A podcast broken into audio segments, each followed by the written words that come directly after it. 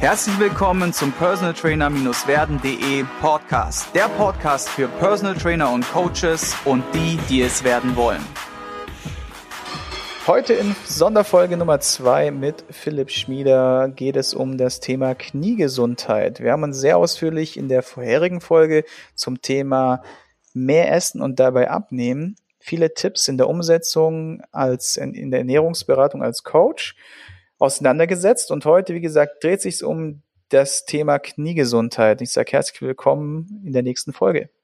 Hallo Sigi, Dankeschön. Ich freue mich, dass ich wieder dabei sein darf.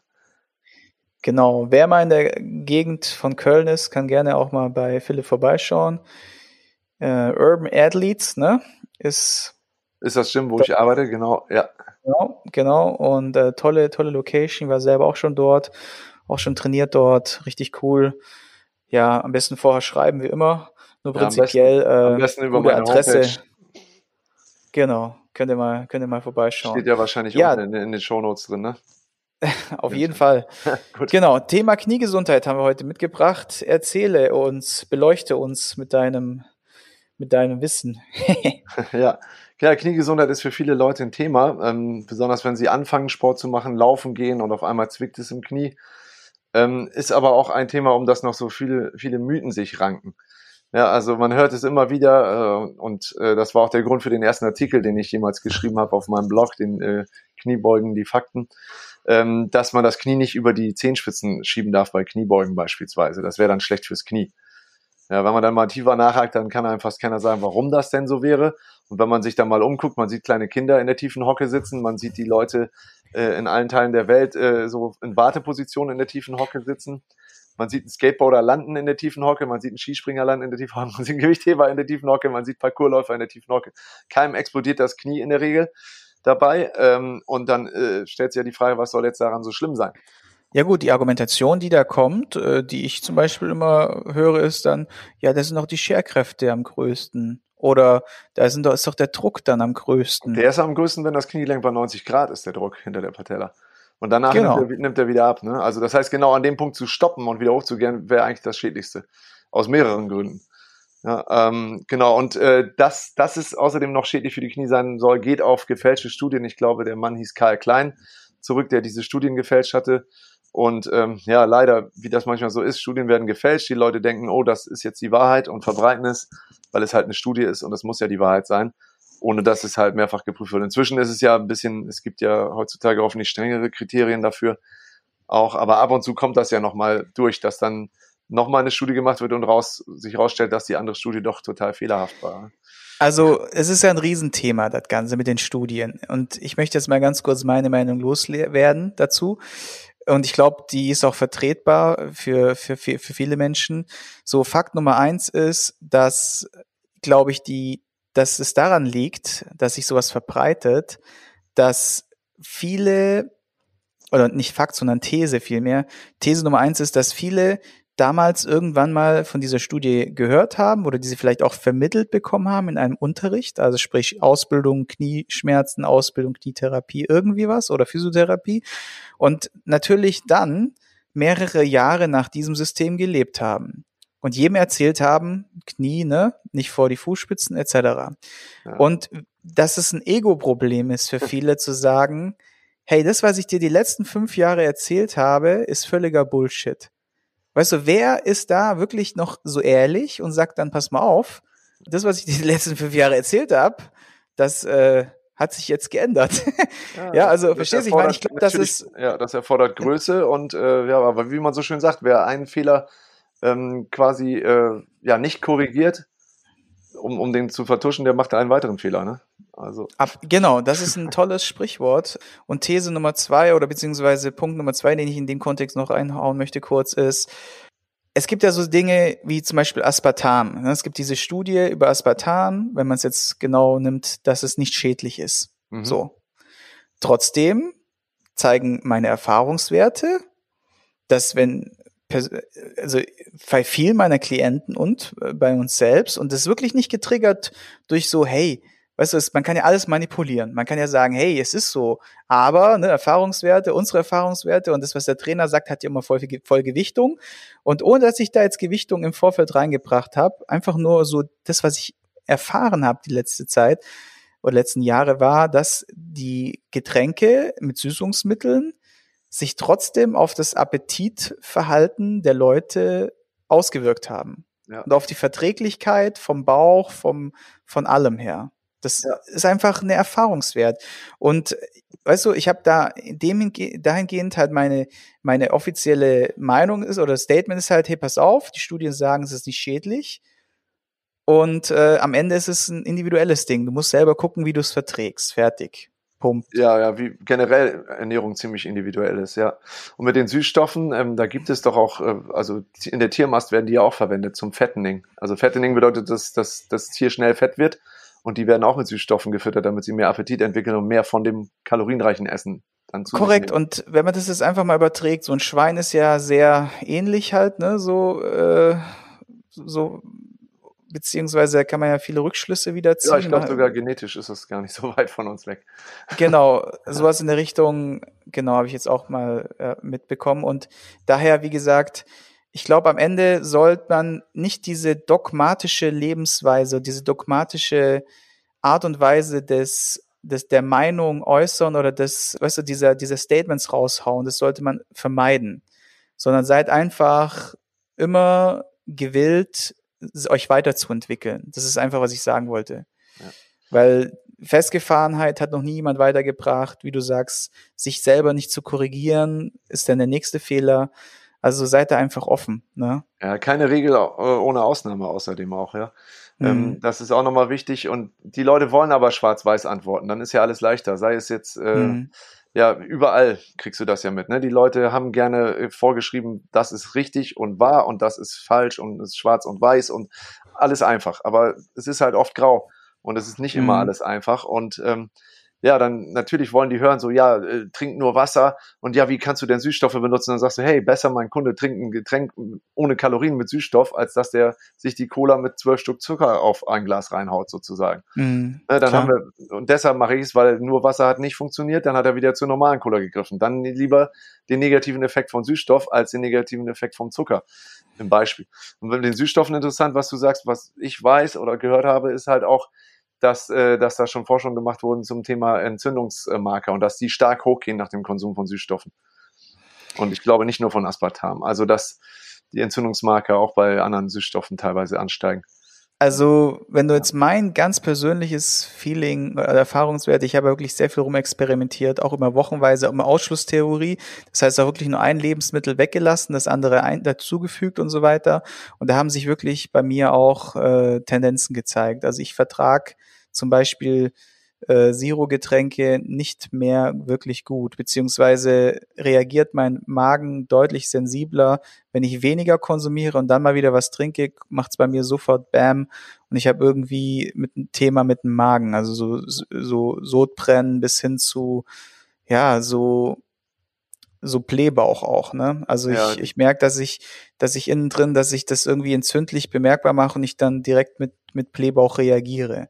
Aber das ist, wie gesagt, das ist total, wie du sagst, Regelausnahme, jeder individuell zu klären. Sollte jetzt auch nur eine Anmerkung sein, so, um halt mit solchen Themen wie Studien und so weiter, wie man damit umgehen kann. Ne? Ja. Und jeder muss ja wissen, wie er das dann letztendlich macht. Kniegesundheit. Genau. Ähm, da erzähle ich mal eine kurze Geschichte zu dem Thema. Ich habe mal, äh, als ich noch bei Fitness First gearbeitet habe, früher einen Handwerker dort kennengelernt, der da auch gearbeitet hat in einem Club. Und der hat mir mal erzählt, wie er mit seinem Kind auf dem Spielplatz war, in so einem Holzgerüst drin. Und dann ist er von innen in das Gerüst reingesprungen. Also war so ein Turm, der innen hohl war und hat nicht gesehen, dass unten so eine Platte war äh, auf Kniehöhe. Und dann ist er halt mhm. gelandet in dem Sand und die Knie sind nach vorne geschnellt, wie man das halt macht. Also wenn man rund, irgendwo runterspringt, könnt ihr euch Springe äh, auf YouTube angucken, wie jemand irgendwo landet, äh, dass die Knie natürlich nach vorne schießen, um die Kräfte abzufangen. Dafür ist das Kniegelenk auch gemacht. So, dann war da mhm. diese Holzplatte und das Knie wurde gestoppt auf Höhe der Zehenspitzen sozusagen. Und was ist passiert? Die ganze Kraft muss nach hinten raus, weil vorne geht's ja nicht weiter. Und mhm. er hat einen mhm. Bandscheibenvorfall bekommen. Also die ganze mhm. Kraft, die sonst eigentlich übers Kniegelenk kompensiert worden wäre, ist ihm in den. Rücken geschossen. Mhm. Ja, und ähm, ja, das, das gleiche passiert eigentlich, wenn ich eine Kniebeuge mache. Da wurde auch, jetzt kommt eine Studie gemacht, und zwar von der University of Memphis, äh, Tennessee.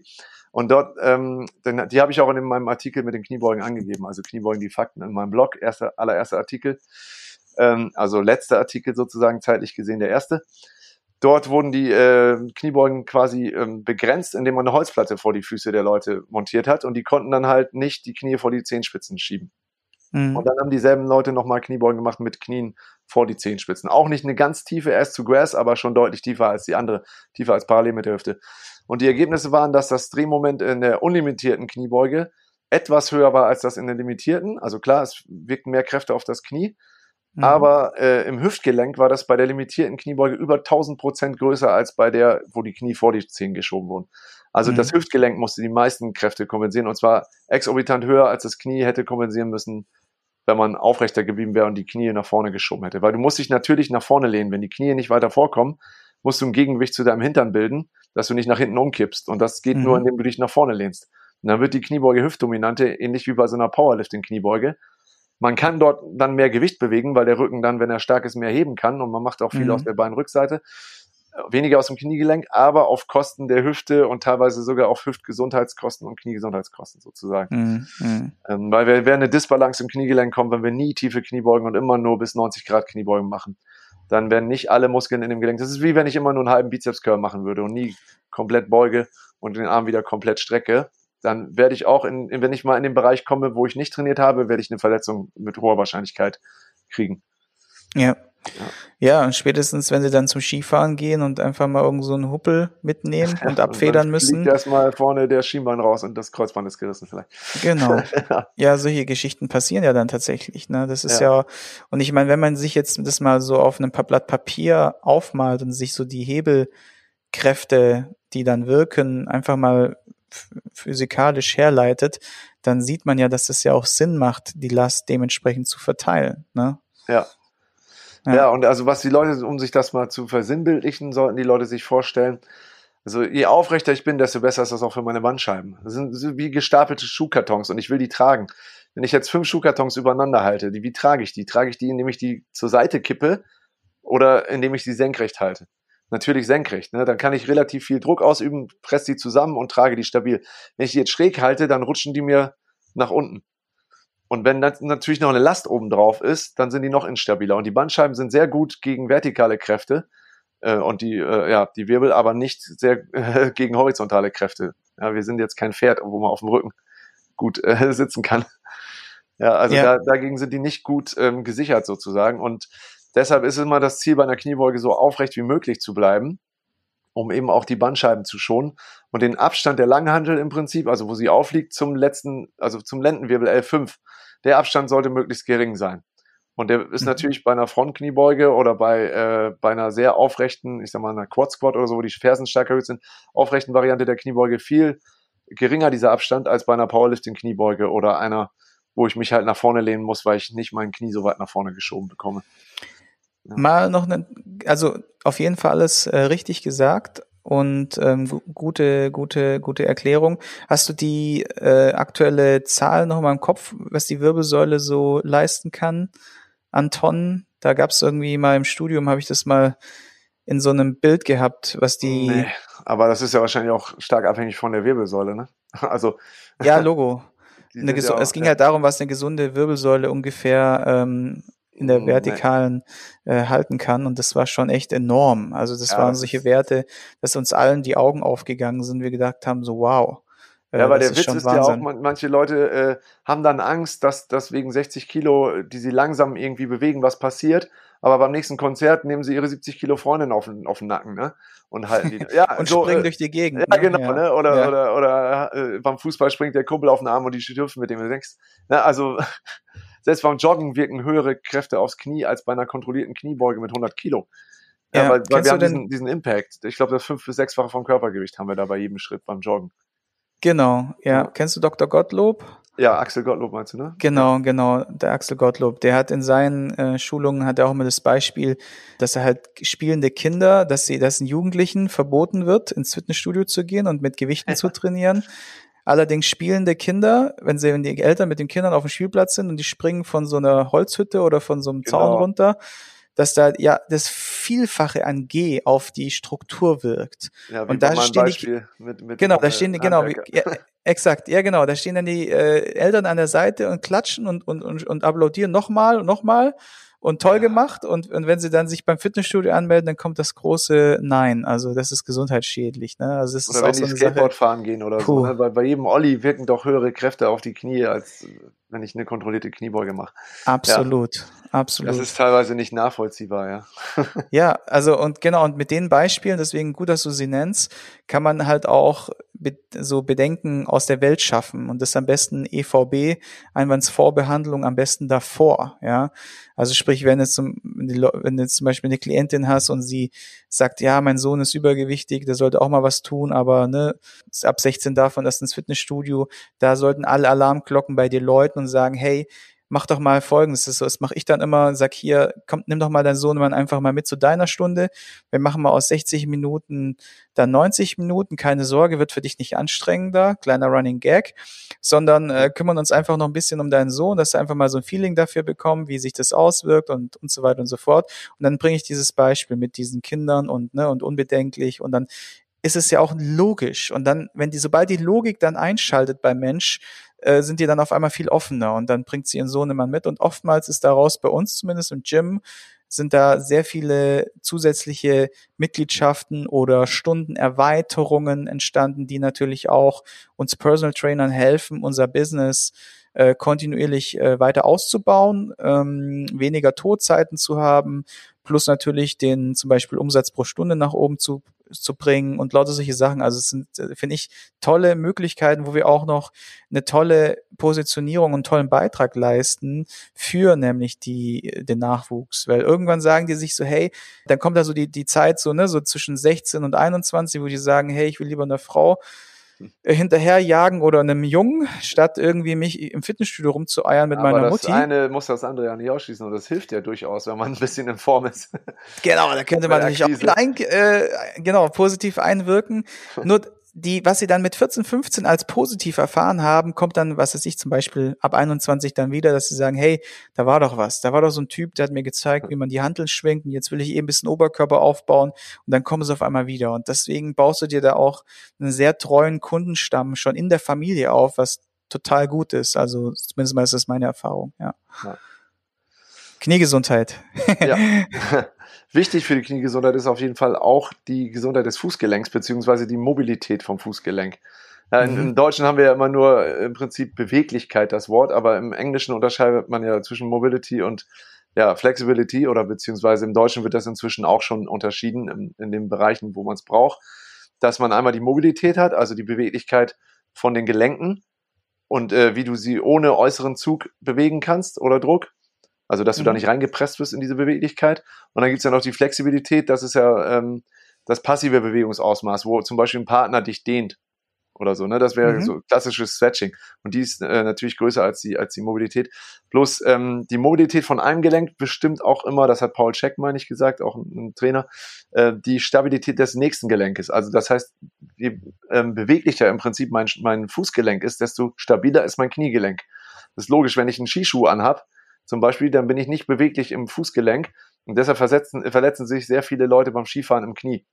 Mhm. Ja, weil das, das passiert dann wieder mit den Kräften. Das kann nirgendwo anders hin und ich kann es nicht so benutzen, wie es eigentlich gedacht ist, das Gelenk und dann passiert was oder es verdreht sich. Natürlich kommt das noch dazu mit den Schienen und den Verkanten, dass sich auch leichter der ganze Fuß verdrehen kann und damit das Knie. Aber ähm, je beweglicher mein, mein Fußgelenk ist, desto besser kann ich auch die Knie nach vorne schieben, weil ich das Schienbein nach vorne geschoben kriege. Und dann kann ich das Knie über den vollen Bewegungsbereich trainieren und damit auch wieder aufrechter bleiben äh, bei der Kniebeuge mit dem Rücken. Und das äh, es baut alles aufeinander auf. Viele Leute schaffen halt keine tiefe Kniebeuge eben durch diese mangelnde Beweglichkeit in den Fußgelenken. Und dann kann man Übungen wie Wadenheben einführen oder auch einfach nur Stretching in den Waden. Stellt man sich einfach an eine Treppenstufe oder in so eine Wadenmaschine und dehnt mit etwas Gewicht. Das macht man einfach zweimal am Tag, 20 Sekunden oder so, und dann wird das auch schon besser. Dann kann man in der tiefen Hocke sitzen, wenn man es denn schafft, oder man hält sich noch fest dabei irgendwo, dass man aufrecht bleibt einigermaßen und dann nimmt man langsam diese, ähm, kommt man langsam in diese Position rein, wo man halt gesund trainieren kann. Das ist immer wichtiger, ganz kurz Mhm. noch, es ist immer wichtiger, erstmal die Beweglichkeit herzustellen, auch nach einer Verletzung, als äh, jetzt immer nur, also die, die Form folgt der Funktion, wie man so schön sagt, ja. Äh, äh, äh Entschuldigung, äh, so, sorry, ähm, die Funktion muss erst wieder da sein, bevor die Form folgt. Ähm, das heißt, erst muss das Gelenk sich richtig bewegen können, bevor dann auch alles äh, muskulär stabil werden kann. Mhm. Form folgt der Funktion, das ist der Ansatz, den die Ärzte oft machen. Äh, als Beispiel bei einem Kreuzbandriss. Dann bauen die erst ein neues Kreuzband und danach muss erst das Knie wieder beweglich gemacht werden und die Muskulatur aufgebaut werden. Es gibt aber auch Ansätze wie zum Beispiel der äh, Mohammed Khalifa, das ist ein Arzt in Wien gewesen, meine ich in Rente inzwischen. Der hat einen Kunden von mir behandelt und der behandelt direkt nach dem Kreuzbandriss schon das Knie. Der stellt das wieder her, die Beweglichkeit, dass du es komplett beugen und strecken kannst. Das tut etwas weh, aber es geht. Und danach bildet sich teilweise sogar ein neues Kreuzband. Da gibt es sogar Berichte bei YouTube über ihn, wie sie dann nachgemessen haben mit MRT, dass das neu gewachsen ist. Ähm, weil der Körper weiß, ich brauche das Gelenk wieder, ich kann es benutzen und dann bildet sich da auch was. Mhm. Ja. ja. also sehr interessant, ne? was, was da alles äh, tatsächlich für verschiedene auch Ansätze am Markt unterwegs sind. Und da ist es halt auch wieder als Trainer schwierig, so ein bisschen wem, welchem Ansatz folge ich, ne? Und gerade wenn man halt noch nicht so viele Ansätze kennt, das, das ist ja auch der Erfahrungswert, der sich dann über die Jahre durch die vielen Weiterbildungen, durch die vielen Gespräche und auch zum Beispiel Podcast-Folgen, wo man auch verschiedene Ansätze von unterschiedlichen Leuten hört, sich dann auch ausbildet und prägt, dass man dann halt erst so richtig entscheiden kann, am Ende, welche individuelle Maßnahme passt dann für meinen Klienten. Und da muss ja. ich auch echt sagen, auch da wieder nicht in, in diesen Dogmatismus rein und sagen, jetzt nur dieses Konzept funktioniert. Ich bin häufig mittlerweile davon abgekommen, sag, hey, ich kann dir so nicht weiterhelfen. Geh doch mal zu Trainer XY ein, zwei Stunden und dann lass uns von der Basis aus nochmal neu starten oder unser Training anpassen, modifizieren.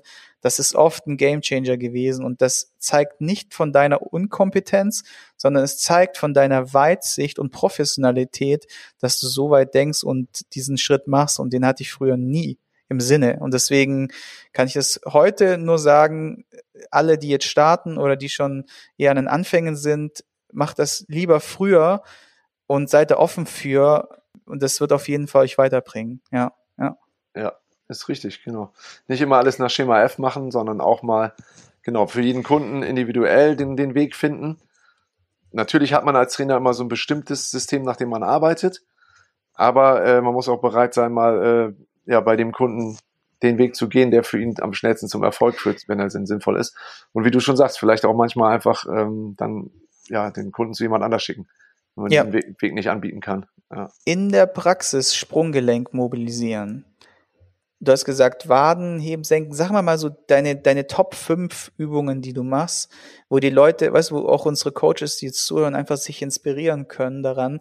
Weil es ist ja tatsächlich so, dass Denkst du, ist es die fehlende Sprungmobilität, also im Gelenk selbst, oder denkst du, dass es so eher so eine ähm, Sache ist von, vom Muskel im Schien- und Wadenbein? Was sind so, was sind so deine Erfahrungen und wie, wie gehst du damit um? Ja, Wadenmuskulatur sicherlich auch, durch vieles Sitzen auch, weil die läuft ja auch übers Kniegelenk. Und ähm, ja, im Alltag haben wir ja die Ferse eigentlich nie tiefer als bis zum Boden. Und, und manche, äh, gerade Frauen, tragen ja auch oft Schuhe mit hohen Absätzen.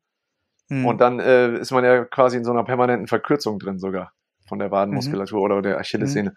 Und deshalb, äh, dazu kann es schon, äh, dadurch kann es schon dazu kommen, dass da die Beweglichkeit eingeschränkt ist. Da empfehle ich halt diese Stretches, von denen ich geredet habe. Man kann es natürlich auch als aktive Übung machen, weil auch Krafttraining ist immer beladenes Stretching im Prinzip, wenn man über den vollen Bewegungsbereich trainiert. Mhm. Deshalb Wadenheben stehen, Wadenheben sitzend, um die unterschiedlichen Anteile der Wadenmuskulatur zu trainieren. Da gibt's ja im Stehen trainiert man mehr den, ähm, den Gastrocnemius und in dem sitzenden äh, Wadenmasch, äh, Wadenheben mehr den Soleus, also den Muskel, der tiefer drunter liegt, der Schollenmuskel.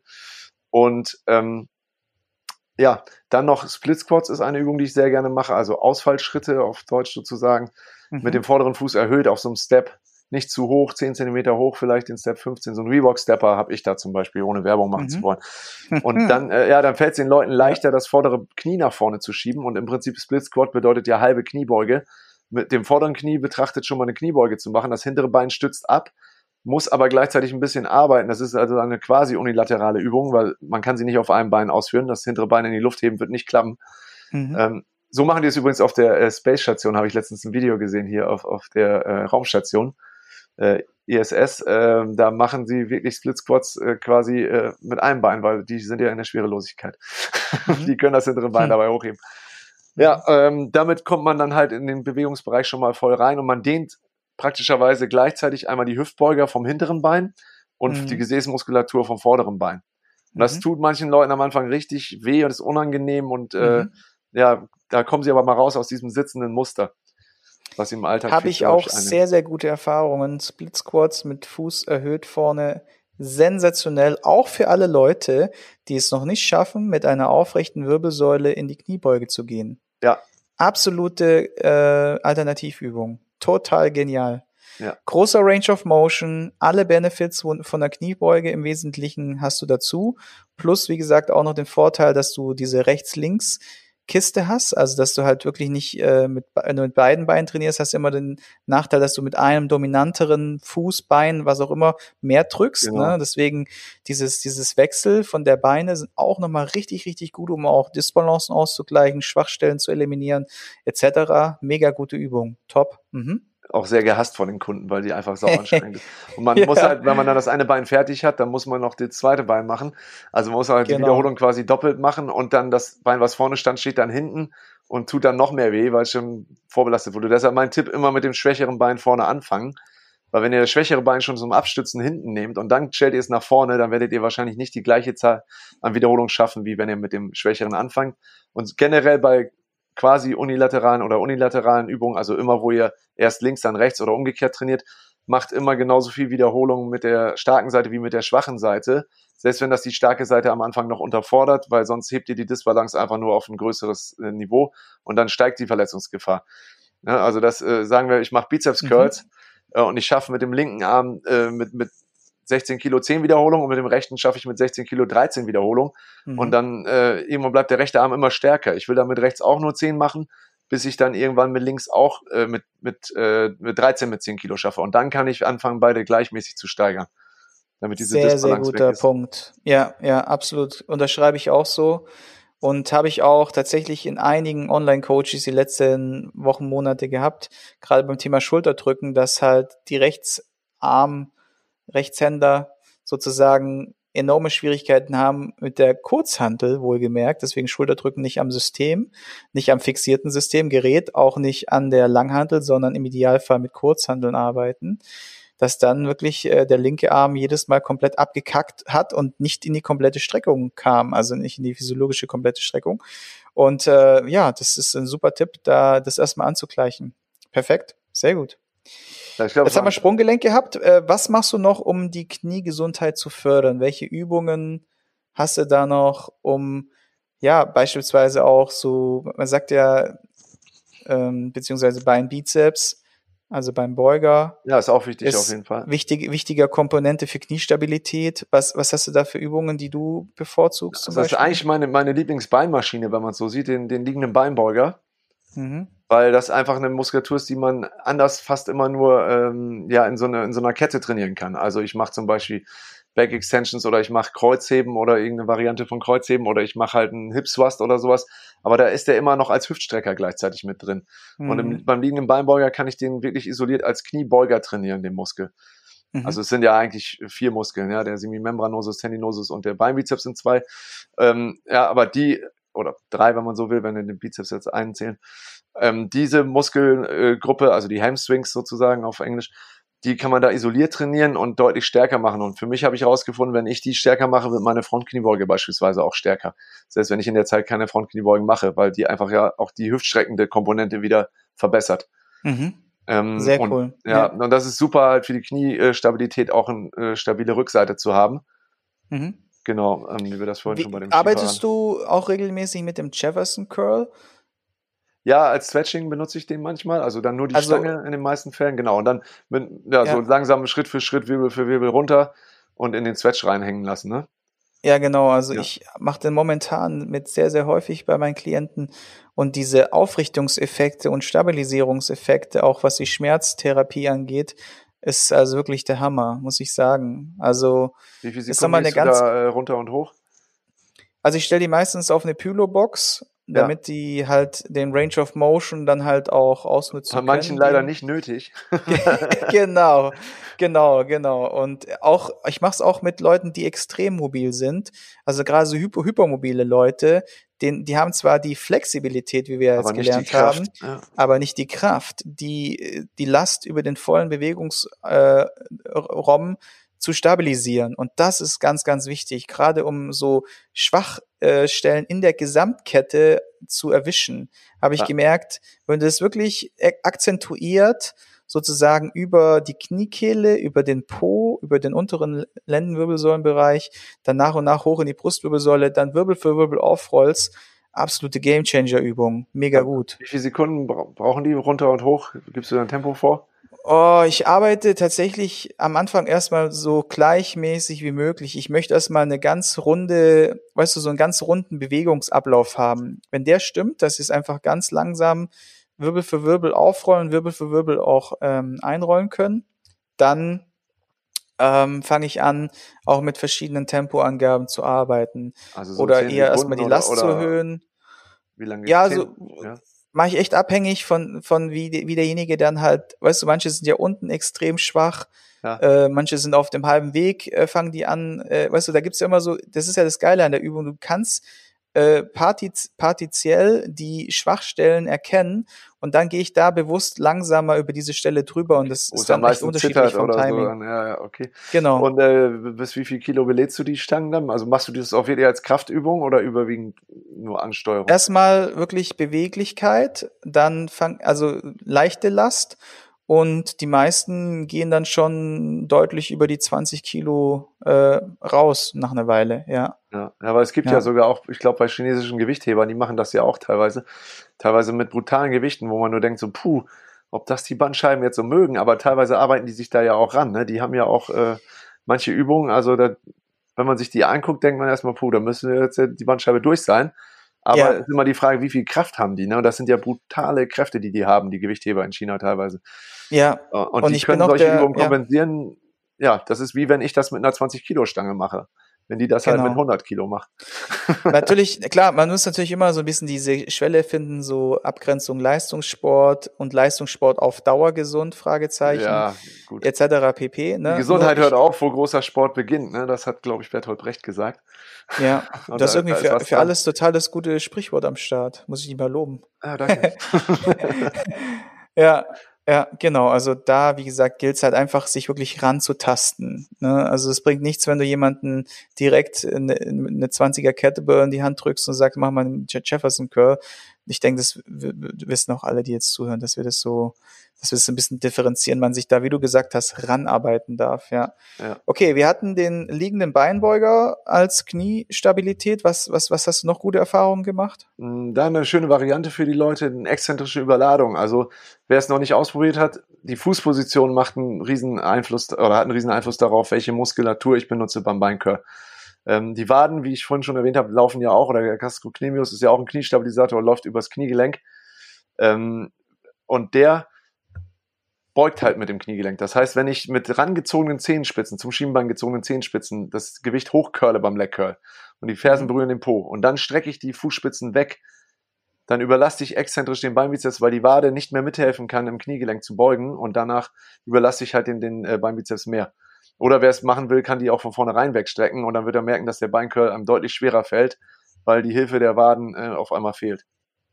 Mhm. Und dann kann ich Sehr halt coole sozusagen, Variante. Mhm. Das ist so wie so eine exzentrische Überladung. Ich ziehe halt mit Kraft der Wade hoch, schreck die Wade weg, äh, die Füße weg, dann ist die Wade raus aus dem System und ich bremse nur noch mit dem mit den Hamstrings und überlasse die dann noch mehr exzentrisch.